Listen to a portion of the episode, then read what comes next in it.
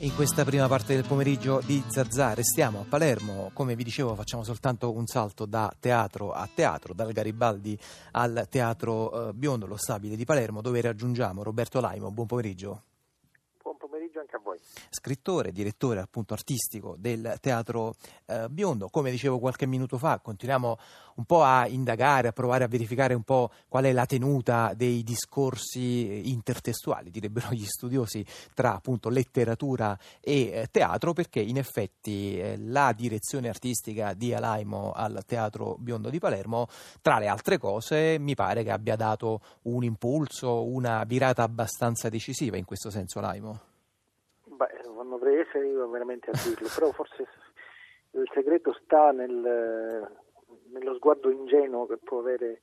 una, persona, una personalità eccentrica come potevo essere io, che in qualche modo conosceva l'ambiente del teatro ma non lo praticava e quindi riesce, forse sono riuscita a, dire, a, contenere entrambe le figure, quello del corrispondente e quello dell'inviato. Mi accorgevo di cose che erano davanti agli occhi di tutti e che nessuno più vedeva e, e nello stesso tempo conoscevo un po' anche le persone sapevo districarmi questo forse è tutto. Senta, Laimo, in effetti sì, diciamo adesso senza andare a ripercorrere all'indietro la storia del teatro biondo, ma insomma comunque c'erano stati circa 20-25 anni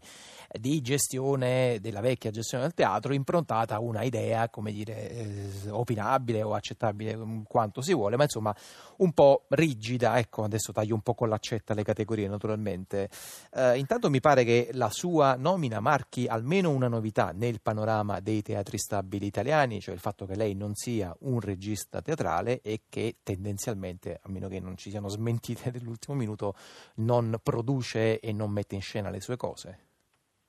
No, questa diciamo, è una scelta che poi adesso sarà avallata dalla nuova legge che regola mm. i teatri stabili, dove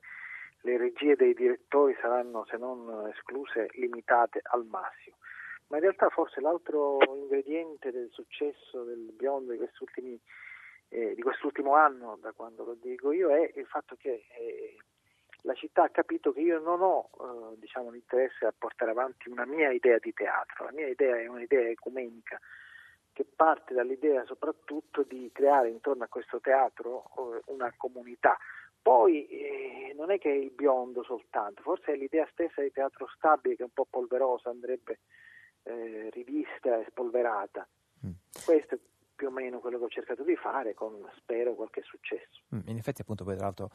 dovremmo ricordare che in Italia esistono soltanto circa 17 o 18 teatri stabili che spesso tendono a scambiarsi le produzioni, produzioni che a loro volta vengono quasi esclusivamente dai festival che vengono appunto prodotti dagli stessi teatri stabili, ma appunto adesso rischiamo poi di andare in un eh, racconto di un meccanismo e di un circuito troppo complicato. Senta Raimo, in che modo praticamente appunto come lei ci stava dicendo poi si crea o si tenta di creare una comunità per mezzo del lavoro eh, teatrale? In che modo si coinvolge il pubblico, eh, sempre restando al rapporto tra il teatro e la letteratura, per esempio eh, se si invita uno scrittore a teatro in che modo si passa, si fa passare il messaggio che non è una semplice presentazione di un libro?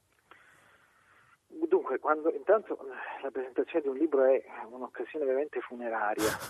Dico, dire a qualcuno vieni alla presentazione di un libro equivale a dirgli vieni alla, al funerale di una persona che non conosci uno non vorrebbe andare neanche que- ai funerali delle persone che conosce e, e, quindi figuriamoci, per cui se ho invitato qualcuno, Stefano Benni, Francesco Piccolo, eh, Marcello Sorgi, Culicchia di recente, l'ho fatto sempre in una chiave diversa, eh, perché secondo me c'è una ricerca di maestri, nell'Italia di oggi specialmente, dove mancano tutti i riferimenti, che forse eh, svincolandola dal, dal momento strettamente commerciale, la vendita di un libro, eh, può riuscire diciamo, a toccare i nervi scoperti specialmente delle giovani generazioni che al di là di qualsiasi giovanilismo di facciata sono quelli che veramente mancano al teatro di oggi, perché quello che accennavi tu prima, cioè che i teatri stabili per anni si sono scambiati i, eh, gli spettacoli fra di loro, quindi erano tendenzialmente autoreferenziali, ha portato a una diaspora del pubblico. E io invece al pubblico ci tengo moltissimo. La prima missione che mi sono data è quella di creare intorno al biondo, al stabile di Palermo, una comunità di spettatori. Mm. Poi c'è Emma Dante che naturalmente da un punto di vista artistico è una garanzia, visto e considerato che è moneta sonante da un punto di vista degli scambi con tutta Europa, ma io dire, preferisco dialogare col Teatro del Rond-Point a Parigi e piuttosto che scambiarmi le figurine con un altro teatro stabile, per quanto rispettabile, perché poi finisce come le nozze eh, fra, fra, con, con sanguini, nel tentativo di preservare la purezza del, del sangue, alla fine il sangue invece si contamina. Si nascere, no? certo. Senta, Laimo, sempre a proposito di appunto chiavi ehm, un po' diciamo diversificate per cercare poi di far passare altri contesti e per cercare di creare appunto ex novo delle comunità intorno allo spazio eh, del teatro, mi pare che lei abbia scelto anche una poi seconda direttiva attrice, direzione, come vogliamo chiamarla, cioè quella del teatro di narrazione. Insomma, adesso per intenderci, penso a Marco Paolini, penso a Monio Vadia, mi pare che abbiate invitato anche sì, Giuseppe Cederna. Cederna c'è ecco. pure e, e, altri ce ne saranno in futuro, proprio perché io credo che nell'ottica dello sparigliamento, cioè di mescolare il più possibile le carte, anzi ritirare il mazzo vecchio e, e aprire un mazzo nuovo di carte e redistribuirle, la contaminazione fra i generi musica, eh, teatro di prosa, fra virgolette, e narrazione può essere soltanto salutare, proprio perché secondo me è nella contaminazione dei generi che si può trovare eh, un, una via di uscita. Perché obiettivamente la mia difficoltà è, è riuscire a portare la fascia di spettatori che hanno fra i 16 e i 25 anni, che del teatro non gliene può importare veramente niente. E allora pur di trascinarli, escludendo i vagoni piombati, io ho fatto di tutto, ho cercato, portato Ficarra e Picone, quindi concerti che hanno portato al biondo gente che al biondo non era mai stato, è il teatro della città, è il teatro di prosa della città più importante, eh, secondo solo al Teatro Massimo per Capienza, eppure moltissimi palermitani non c'erano mai stati perché c'è una concezione elitaria. È tramontata quella borghesia, ma non soltanto a Palermo, ovunque, quella borghesia che sentiva dovere sociale di fare l'abbonamento all'opera o al teatro, alla stagione di prosa